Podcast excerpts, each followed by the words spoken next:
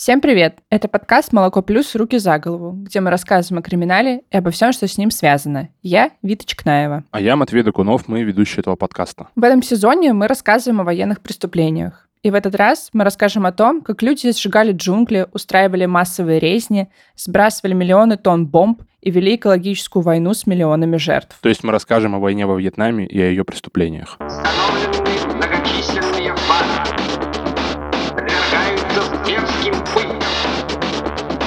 Правосудие осуществляется международным военным трибуналом.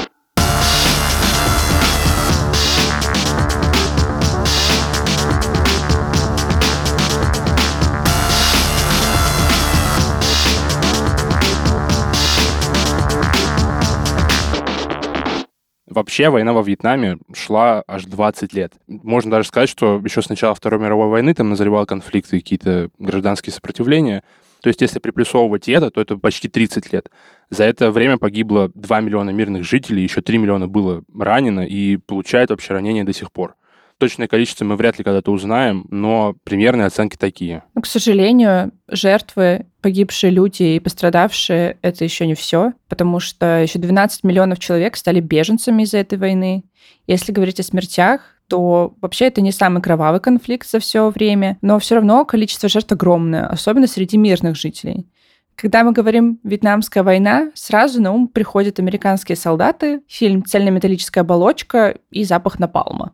Но на самом деле война началась еще до прихода американцев во Вьетнам. И о том, как и почему случилась гражданская война между Северным и Южным Вьетнамом, нам рассказал историк-вьетнамист Валерий Иванов скажем так, раскол Вьетнама на два вот таких вот лагеря, южный про-западный и северный про-социалистический, оно началось задолго до создания там государств. Ну а в 1954 году в Женеве было подписано соглашение по Индокитаю, и одним из решений Женевской конференции было проведение в 1954-1955 году независимых выборов во Вьетнаме. Но тут подключились американцы. То есть президент Эйзенхауэр сказал э, еще в 1954 году, мы э, были уверены процентов на 80, что если будут независимые выборы, то победят обязательно коммунисты, победит Хашимен. Поэтому на юге Вьетнама был организован, э, ну, я бы сказал, такой военно-гражданский переворот, потому что глава этого переворота Нго Диндьем, Нго Диндьем, это был один из руководителей администрации колониальной,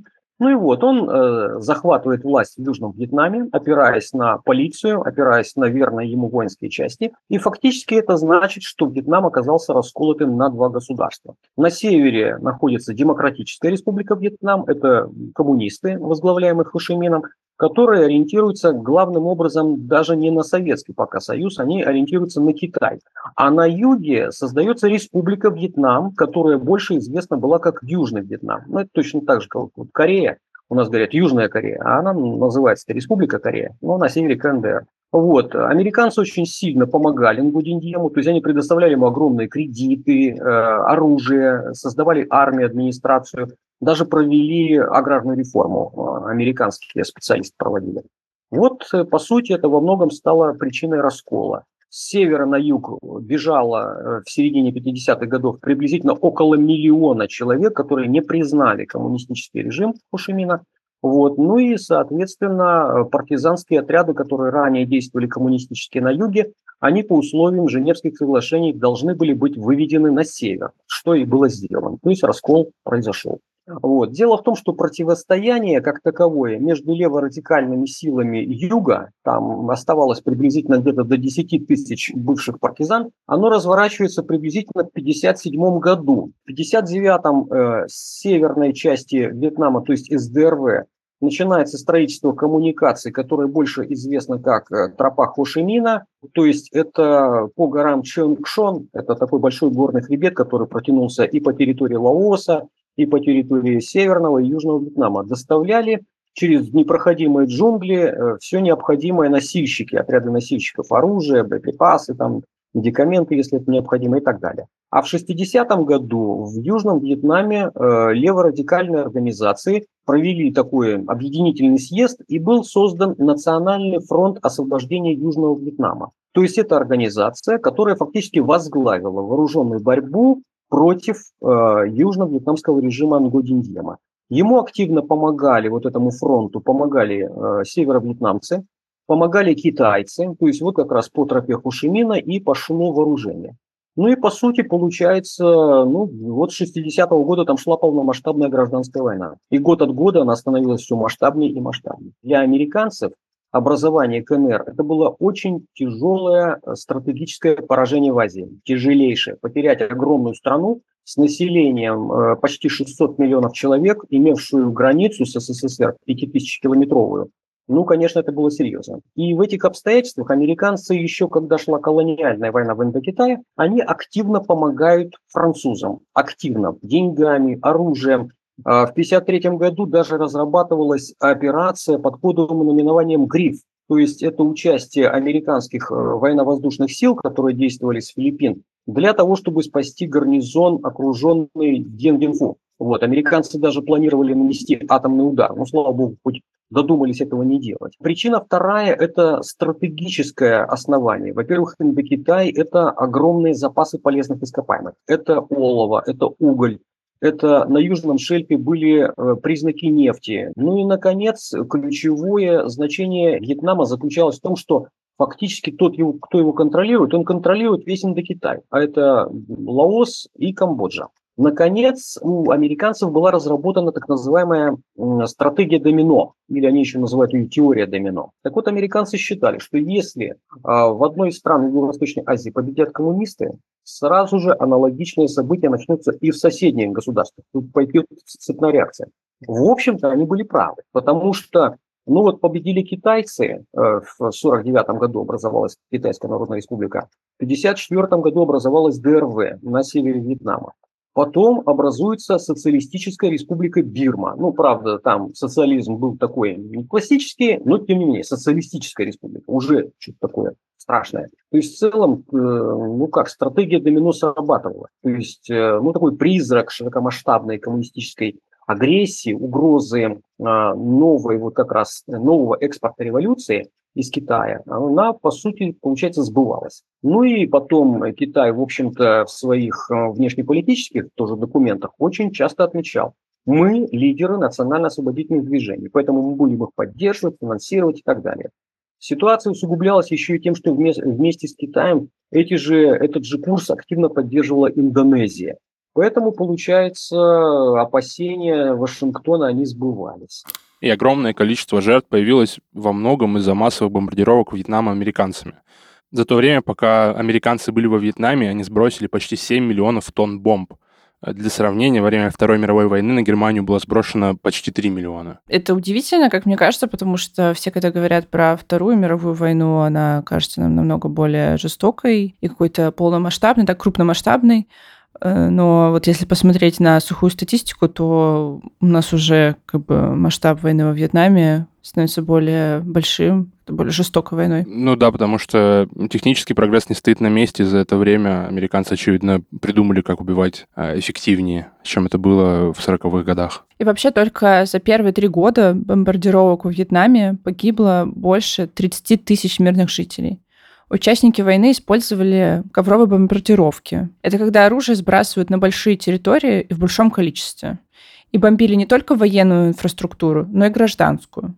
Если говорить про ковровые бомбардировки, то вообще их начали применять во время Второй мировой. Например, можно вспомнить, как войска союзников разбомбили немецкий Дрезден, и от него почти ничего не осталось. Вот так и работает этот метод ведения войны. И вообще для США такие бомбардировки были операции под названием «Раскаты грома». Эта операция началась 2 марта 1965 года. Поводом для нее стало нападение вьетконговцев, то есть национальной армии, освобождавшей Южный Вьетнам, на американскую авиабазу в городе Плейку. И американцы считали, что такие бомбардировки заставят Северный Вьетнам принять некоммунистическое правительство Южного. Раскаты грома постепенно расширялись как по площади, так и по своей интенсивности. И если поначалу они затрагивали только южную часть Северного Вьетнама, со временем зона поражения начала перемещаться на север и только усиливала давление на коммунистическое правительство. К середине 66 года американские солдаты атаковали военные и промышленные объекты уже по всему Северному Вьетнаму. И вообще долгое время они не бомбили города Ханой и Хайфон, хотя там долгое время, это типа там полтора года, а также 10-мильную буферную зону вдоль границы с Китаем, потому что, ну, им не нужен был открытый конфликт с Китаем, это было бы уже тяжеловато, наверное. И вскоре после этой операции, в 1965 году, президент Америки ввел во Вьетнам сухопутные войска. Сначала они должны были защищать только авиабазы в Южном Вьетнаме, которые ну, использовались как раз для этих бомбардировок. Но роль войск вскоре расширилась и стала включать в себя активные боевые действия. И численность войск постоянно увеличивалась, что, конечно, оказывалось, конечно, значительное давление на Северный Вьетнам. При подготовке к подкасту мы посмотрели карты, как бомбили вообще американские войска Вьетнам. И выглядит это, надо сказать, очень, очень страшно, э, очень внушительно. Если посмотреть на карту, куда попадали бомбы, то, не знаю, выглядит как будто бы это минимум половина. Ну, хотя, не, минимум треть, может быть, половина Вьетнама. Часть северного Вьетнама, где были расположены, где сейчас расположены города, э, они вообще полностью поражены и, не знаю, как будто там вообще ничего не могло остаться. Поэтому мне очень впечатляет, что вообще там что-то осталось, и люди смогли это восстановить. Да, и помимо, еще, конечно, Вьетнама, значит, затронула две соседние страны, Лаос и Камбоджа. Они в целом были втянуты в эту войну. И Америка вообще, конечно, не очень активно признавала свое присутствие в этих странах, но, тем не менее, они были затронуты так тоже значительно.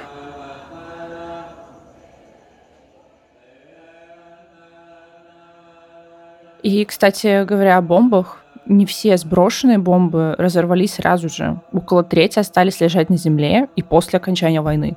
Из этого примерно 90 тысяч человек погибли. И 40% из них были детьми, которые думали, что бомбы — это игрушки. Которые просто гуляли, увидели, что это лежит, подошли, дотронулись, и все, она разорвалась. И до сих пор каждый год не разорвавшиеся боеприпасы убивают более тысячи человек и оставляют более тысячи человек с травмами на всю жизнь площадь загрязнения бомбами на самом деле поражает. В 2010 году, уже через сколько? Через 35 лет после конца войны, она составляла 6,1 миллионов гектар. Понятно, что эти цифры вам ничего не скажут, но это примерно 19% территории всей страны. И за 12 лет, к февралю 2022 года, эта площадь сократилась всего на 1%, до 5,5 миллионов гектар. И меня ужасает мысль, что одна пятая территории всей страны может быть загрязнена бомбами и минами уже спустя много лет после конца войны. Это кошмар какой-то. И мне кажется очень трагичным то, что люди продолжают погибать и получать какие-то увечья до сих пор.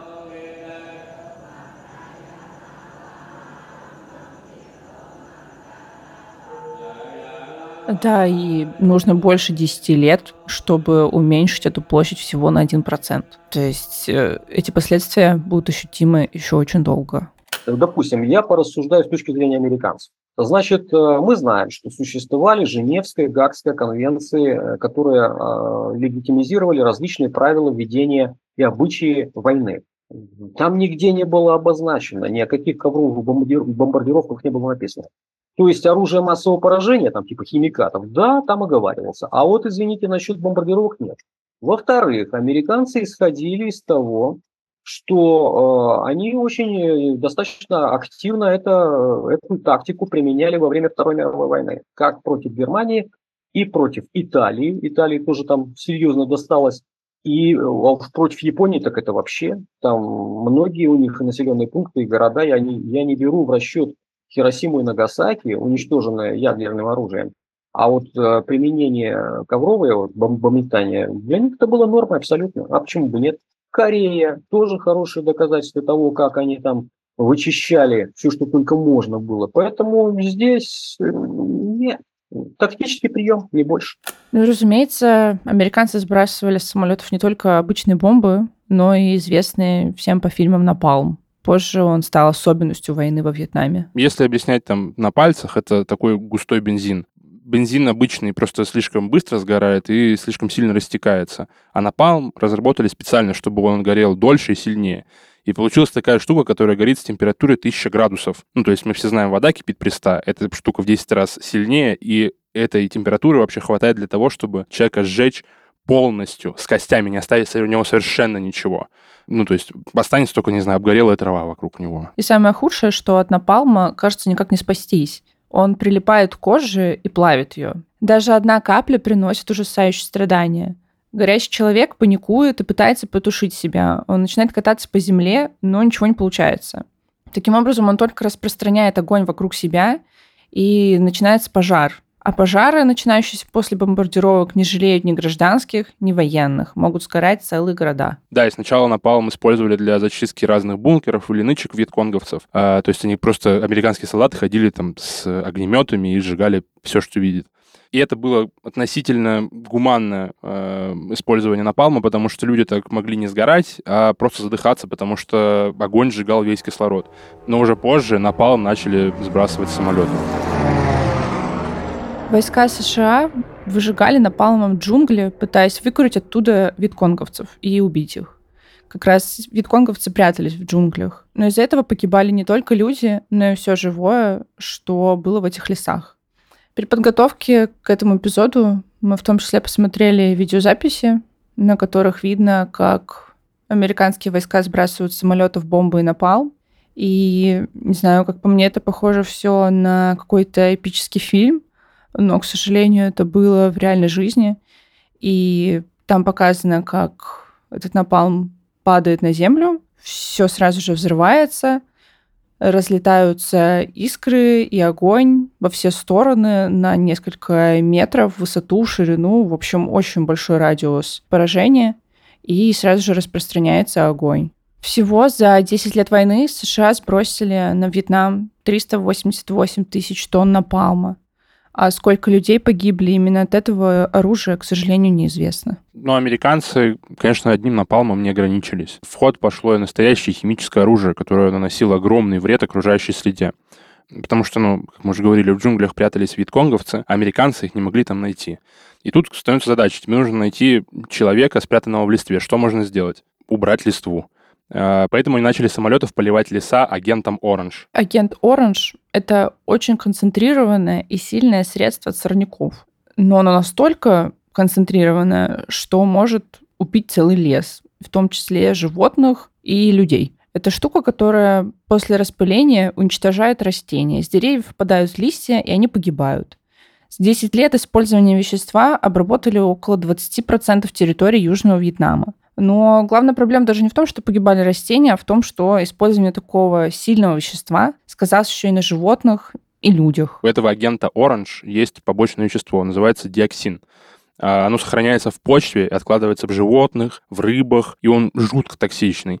Американцы, ну, вообще не только леса обрабатывали, но и поля, на которых вьетнамцы выращивали себе еду, ну, например, рис. Да, масштабное применение химиката привело к тяжелым последствиям. Практически полностью уничтожили мангровые и равнинные леса, а также джунгли. Американские войска уничтожили в некоторых местах 100%, то есть полностью. Посевы бананов, риса, картофеля, папайи и помидоров, а также 70% кокосовых плантаций. И, разумеется, это все привело к масштабному голоду и гибели целых экосистем. Такое неограниченное использование химикатов сказалось э, и на людях с прямыми смертями, и болезнями, которые скрывались после. И вьетнамские власти заявляли о более 400 тысячах смертей от агента и о полумиллионе детей, рожденных уже с отклонениями в связи с отравлением этим веществом. И распыляли его вообще не только во Вьетнаме. Агент Оранж затронул и Лаос. Да, Матвей сейчас сказал, что из-за этого реагента также дети рождались уже с различными заболеваниями.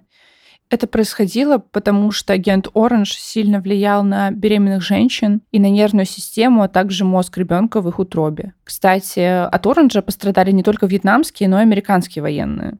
Многие из них после того, как они вернулись домой, заболели раком, и у их детей тоже появлялись отклонения в развитии. И они даже судились с компаниями-производителями этого агента Orange, и, на удивление, выиграли это дело. Агент Orange создал американский биолог Артур Галстон.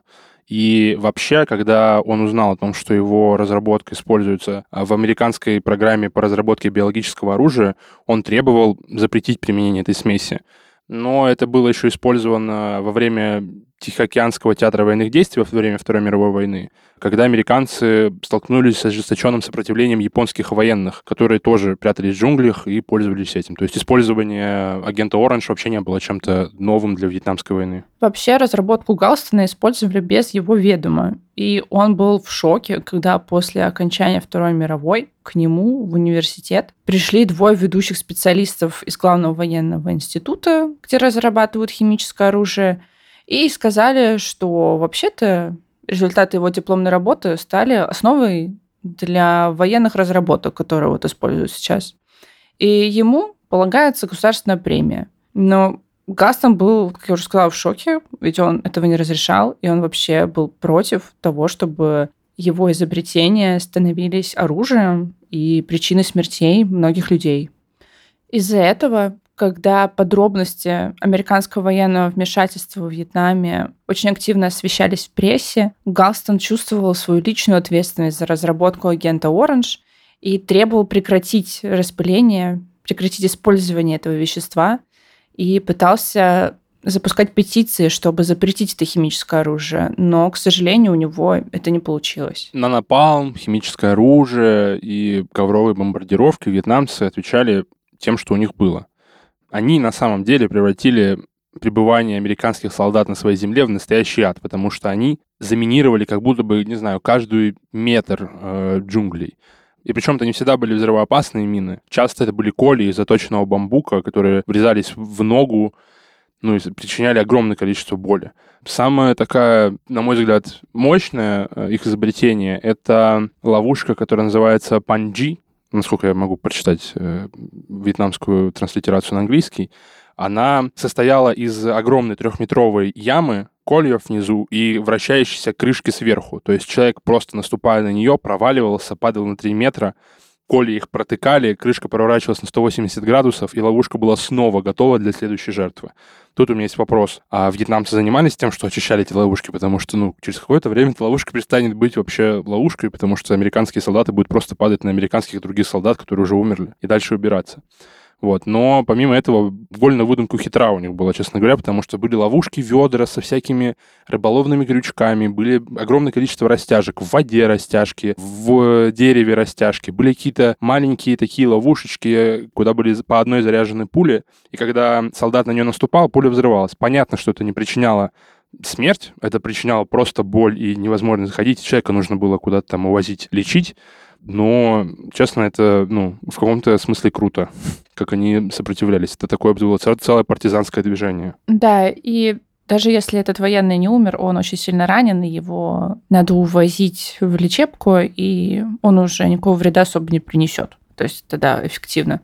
И, кстати, эти коли, они не просто боль приносили, они еще приносили заражение крови. Прям наверняка, потому что эти колья смазывали всем безобразным, чем только можно просто вот грязью, даже фекалиями не чурались. Поэтому, если на это наступишь, и оно проснет тебе ногу, то ну, ты точно заболеешь, и тебе сто процентов нужно увозить очень быстро. И вся вот эта вот обстановка американцев, мне кажется, очень сильно эмоционально накаляла, потому что они часто несли потери безответные, то есть, э, не знаю, они идут отрядом по лесу, раз, три человека сбило бревно с колями, два, два человека провалилось в какую-то яму. И все это приводило к тому, что они ну, были очень злы на этих вьетнамцев и чувствовали угрозу в каждом из них, потому что непонятно было, кто на самом деле делает эти ловушки, военные или какие-нибудь местные жители. И это приводило, на самом деле, к массовым убийствам и резням, которые, ну, вообще ни в какой войне избежать, видимо, невозможно. Да, и одним из таких массовых убийств было убийство 1968 года в трех деревнях Милай, Бинтей и Микхе. К тому времени, как уже да, сказал Матвей, американские военные рассматривали каждого вьетнамца как угрозу, даже если это просто гражданский или ребенок, или пожилой, очень старый человек. Они были готовы убивать всех, потому что просто боялись. И, не знаю, мне это очень злит и очень фрустрирует одновременно, потому что вы большая группа сильных мужиков с оружием на перевес. И вы начинаете бояться просто детей, каких-то стариков, беременных женщин. Короче, вот и начинались из-за этого массовые резни. В середине марта 68-го появилась информация у американцев, что вьетнамские партизаны взяли деревни, которые я до этого перечислила, под свой контроль и расположили там штаб. Роту американских солдат Чарли проинструктировали, что в этих деревнях очень много партизан, что мирные жители в это время уйдут из деревни на рынок, и вообще можно туда отправляться на зачистку, потому что вы ничего плохого не сделаете, вы убьете врагов. Однако там не оказалось ни военных, ни партизан. Там были только женщины, дети и старики. И хотя в хижинах нашли всего пару ружей, лейтенант американский Уильям Келли отдал приказ расстрелять жителей. То есть не было никаких доказательств, что они могут реально принести какой-то вред. Американцы пытали, убивали всех. Женщин, прикрывавших своих детей, детей, которые пытались убежать, стариков, даже младенцев, забивали скот, насиловали девушек. Бойцы Чарли сожгли деревню дотла, не встретив вообще никакого сопротивления. Но не все солдаты принимали участие, к счастью. Только треть то есть 30 из 100. Есть даже информация о том, что один из солдат выстрелил себе в ногу, чтобы в этом не участвовать. И закончился весь татат только когда пилот Хью Томпсон посадил свой вертолет между убегающими вьетнамцами и американскими солдатами и пригрозил открыть огонь по своим же. За этот поступок в 98 году, уже там сильно после конца войны, он был награжден солдатской медалью. Это такая высшая военная награда в США, которая выдается за героизм, проявленный в небоевой обстановке и за этот день пострадало около 500 мирных жителей. Из них почти 200 — это дети, большинству из них не было и 12 лет. Слухи о бойне довольно быстро распространились среди американских солдат, дошли до американского руководства, и конгрессмен Марис О'Делл инициировал расследование. Виновным признали только Уильяма Келли. Он просидел всего три года на домашнем аресте и был помилован. И его срок был вообще очень скользкой темой для Америки, потому что соцопросы показывали, что граждане вообще-то не считают его виновным, и не считают, что срок его заслужен. Но преступления и убийства мирных жителей, разумеется, были не только со стороны американских военных, но также со стороны Северного Вьетнама. Одно из самых крупных — это массовое убийство жителей города Хюэ. Хюэ — это исторически и психологически очень важный город для Вьетнама. Когда-то в XIX веке он был столицей.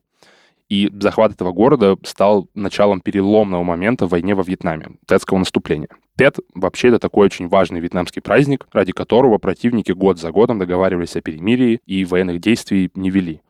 Но в январе 68 года северо-вьетнамцы его нарушили, устроили артиллерийский и минометный обстрел и вошли в город. И когда Хьюэ оказался под контролем вьетконговцев, начались аресты южно-вьетнамских чиновников, религиозных деятелей, полицейских, военнослужащих и просто иностранцев. Аресты проводили по спискам, которые заранее составляли в подполье активисты Национального фронта. Кого-то расстреливали на месте, кого-то отправляли за пределы города для выяснения степени их сотрудничества с Южным Вьетнамом. Но вообще всех виновных ждали пытки, расстрелы и так называемое перевоспитание в лагерях. Точное количество жертв неизвестно. Минимум 200 человек, максимум 6 тысяч. Есть слухи даже о трофейном списке в 2700 человек. Всего в массовых захоронениях в Хюэ и его окрестностях было найдено около 2800 человек. В одном из официальных вьетнамских расследований написано, что это вообще мирные жители решили устроить самосуд над предателями, реакционерами и вражескими секретными агентами. Но, понятное дело, эта версия выглядит, ну, как минимум, слабовато. Самосуд, ну, мне кажется, на войне такое дело, к несчастью, распространенное. И с американской стороны было очень громкое дело об отряде, который назывался Tiger Force. Это такой разведывательный отряд, который должен был бороться с северо-вьетнамскими партизанами они как бы и боролись, но вообще чрезвычайно жестко. Они снимали скальпы и коллекционировали их, отрезали уши, делали из них ожерелья, убивали мирных жителей, в том числе детей, и часто они воевали в так называемой зоне свободного огня. То есть если обычно военный должен получить приказ или разрешение командира на то, чтобы открыть огонь, здесь члены отряда могли открывать огонь вообще без разбора, просто если они захотели солдат, которые попадали в этот отряд и пытались остановить расправы над мирным населением, быстро переводили в другие части, чтобы они не мешали. И в результате, по разным оценкам, за несколько месяцев Tiger Force убили несколько сотен гражданских. И в 1971 году во Вьетнаме даже начала работать специальная следственная бригада, которая выясняла факты различных военных преступлений, которые они совершили. Однако основным подозреваемым позволили в ходе следствия просто уволиться из вооруженных сил США, и они стали недоступны для военного суда. А в 1975 году расследование вовсе было прекращено, обвинений не предъявили никому. Видимо, американцы не нашли ничего такого серьезного и значительного. Ну или просто не хотели делать э, черный пиар своему государству. Да, в предыдущих эпизодах мы уже рассказывали о том, как э, военные преступники и стороны, которые совершали ужасные действия на войне, судят себя, и это никогда не приводило серьезным расследованиям и срокам, то есть к наказанию виновных. И данный случай вообще не исключение, а просто точно такой же случай вообще, как и после Первой мировой войны. Поэтому, не знаю, история идет как обычно, к сожалению. И вся эта жестокость, а, все эти ковровые бомбардировки, все эти какие-то пустые причины для вторжения, непонятные совершенно никому, привлекали большое количество внимания людей, и люди эти негодовали и устраивали протесты, антивоенные протесты в США и в Западной Европе. И вообще общество не очень понимало, для чего американские самолеты бомбят напалм вьетнамские деревни. То есть ну, чем они заслужили, что такого Вьетнам сделал плохого для Америки. И почему американские солдаты вообще пытаются воевать в джунглях на другом конце света, в гражданской войне другой страны. И вообще, как реакция на войну во Вьетнаме, в Америке расцвела культура хиппи. С концом войны она в целом угасла и дала ход другим разным течениям. Ну, как бы все равно война длилась-то 20 лет. Ну и все это пацифистское антивоенное движение так или иначе помогло, наверное, остановить эту войну. А еще на людей повлияло то, что это была, наверное, первая война, да, первая война, которая транслировалась чуть ли не в прямом эфире по телевизору. Туда посылали огромное количество журналистов, которые снимали происходящее, и все это видели.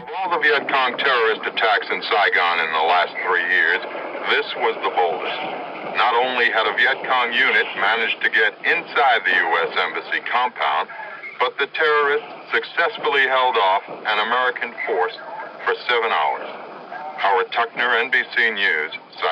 Также журналисты очень много писали о войне в газетах и показывали фотографии убитых детей, сожженных деревень.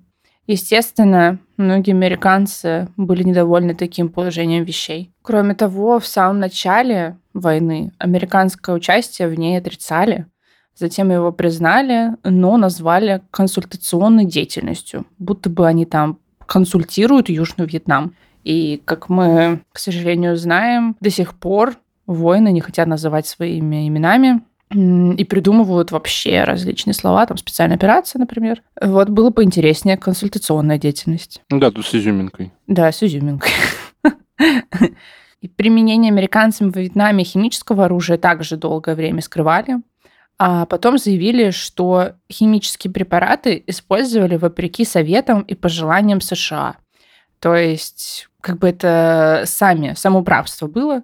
Сами военные решили это сделать, и никто об этом не знал. Нам глаза закрыли, они что-то там делали. То есть власти очень много врали, и людям это совершенно не нравилось, особенно интеллектуалам.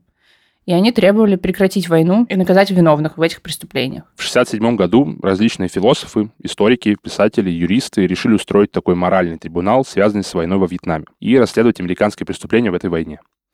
Организовал его Бертран Рассел. Одним из известных участников этого трибунала также был Жан-Поль Сартр. И они были убеждены, что преступление молчания необходимо предотвратить, что о проблемах нужно говорить, что их нельзя замалчивать, что нельзя молчать о том ужасе, который творит Америка во Вьетнаме.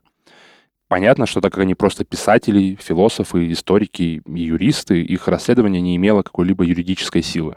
Поэтому этот трибунал не привел никаким последствиям, однако это дало очень мощную огласку тому ужасу, что происходит во Вьетнаме. Вообще противники этого трибунала называли его судом кенгуру. Это английская идиома, которая означает незаконный, несправедливый суд или самосуд, или же инсценировку суда, пародию на правосудие. То есть пытались высмеивать такой жест интеллектуалов.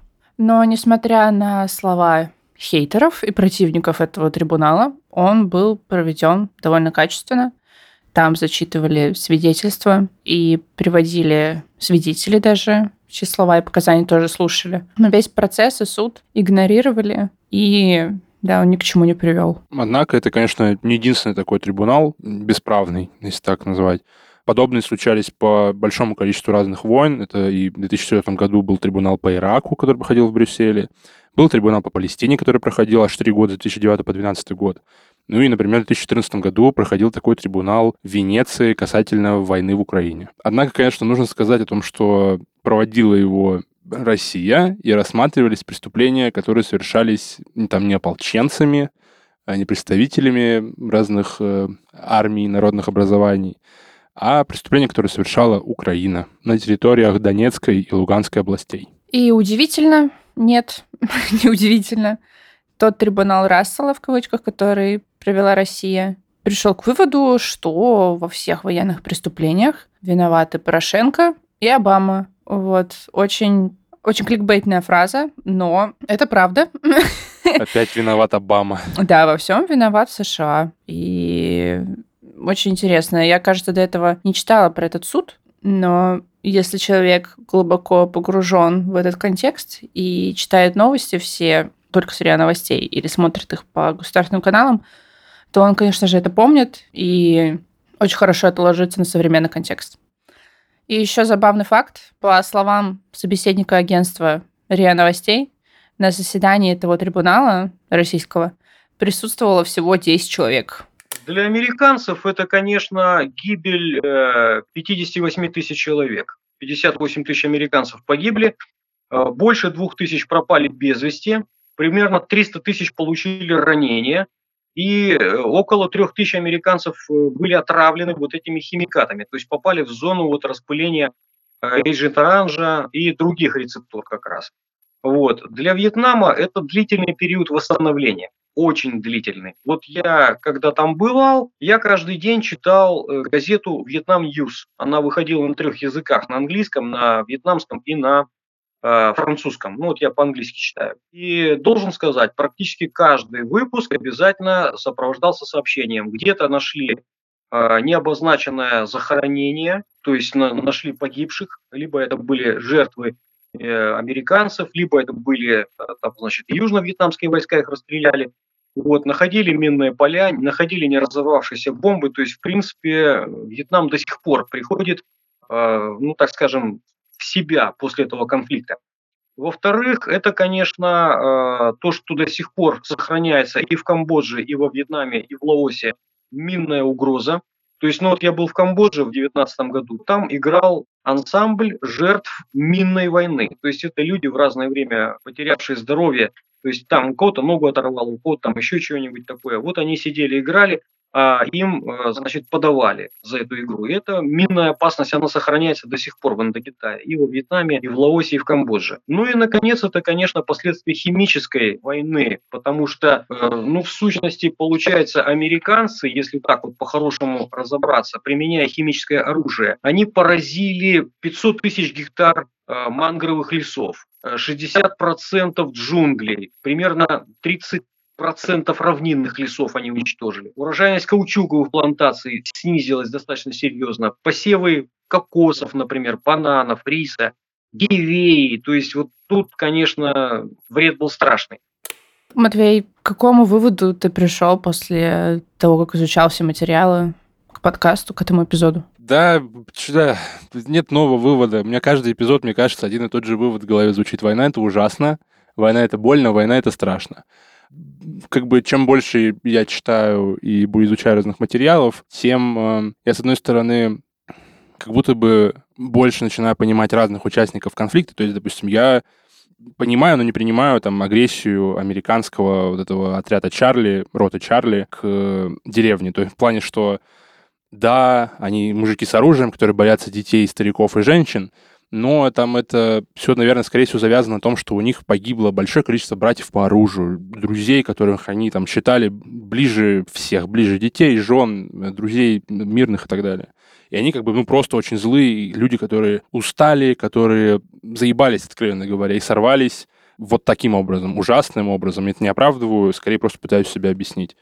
И все это, ну, все это стрёмно. А у тебя как? Ну да, я согласна, что в целом после эпизодов про военные преступления приходишь к выводу, что война это очень плохо, и что виновных фиг найдешь. Э, виновный это главнокомандующий, как по мне всегда. Да. Но до них рука правосудия никогда не дотягивается. Удивительно, да? Да. Но в этом конфликте, мне еще кажется, особенно обидная такая характерная черта именно для войны во Вьетнаме, то, что, ну, во-первых, здесь эксплуатировали территорию, можно так сказать, потому что одну часть Вьетнама поддерживал СССР, вторую часть поддерживал США, и это все происходило во время холодной войны. Не только там СССР, там СССР Китай сильно завязан, больше Китай даже, наверное. Ну да, в том числе. Но в любом случае здесь эксплуатировались другие народы. И плюс ко всему, здесь у нас есть такой очень крупный и важный игрок, как США, который очень часто выступает как, э, не знаю, вот я стою тут в белом пальто, и я самый хороший, и говорю, как вам жить. Гегемон. Вот, ну такое часто бывает. Да, как гегемон такой моральный. Это слово использует Владимир Путин часто. Вот, к сожалению. Я вот это сейчас произнесу, но вы не подумайте, пожалуйста, ничего плохого. Ну, они не понесли никакого наказания, были самосуды интеллектуалов, они выразили свое недовольство, свою обеспокоенность. Молодцы, ребята, очень классно, но куча народ погибли, и понятное дело, у нас есть маленький Вьетнам, большой, США.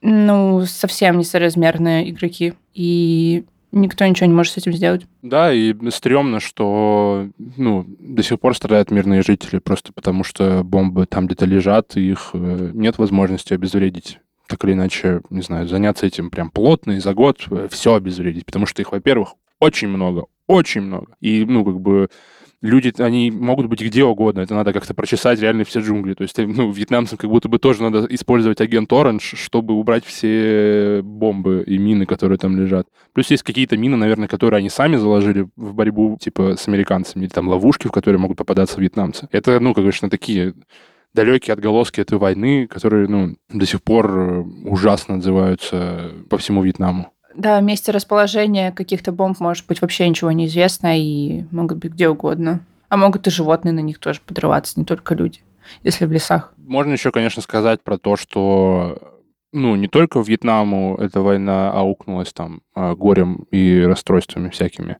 Но вообще это все равно большая травма для Америки. Это сильно отражается в культуре. Об этом там очень много фильмов. Э, есть вьетнамский там синдром, это как э, ПТСР. Ну, и вообще это связано с тем, что, конечно, просто какие-то призывники, мобилизованные молодые парни, непрофессиональные военные поехали в какую-то другую далекую страну, в какие-то жаркие джунгли, э, бороться, не очень понятно с кем. Ну, как бы понятно с кем, для них это была война с коммунизмом, это было очень важно. Коммунизм не должен был победить. Коммунизм победил в итоге в Азии, но тем не менее.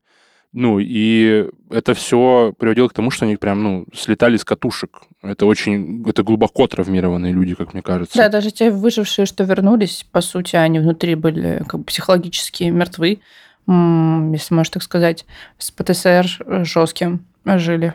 И также многие американские военные, чтобы справляться со стрессом на месте боев, на месте войны еще в Вьетнаме, они начали употреблять героин, и стали зависимыми.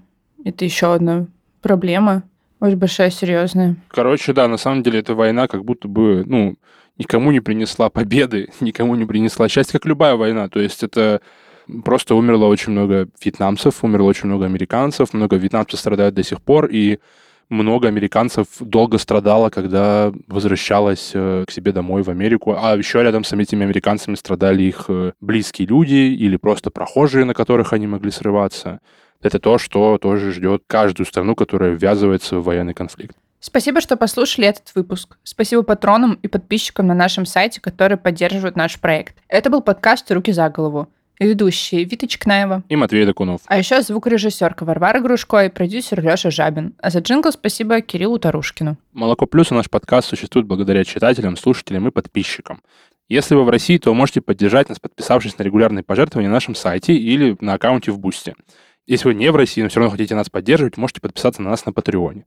Все ссылки есть в описании выпуска. Заходите, подписывайтесь, э, это нам очень поможет. Да, также подписывайтесь на нас на всех удобных для вас платформах, ставьте оценки, оставляйте комментарии. Это очень важно для нас, это поднимает наш подкаст топы на платформах, и все больше людей услышат наш подкаст. Ставьте оценки, пишите отзывы и читайте наши альманахи. Всем пока! Пока!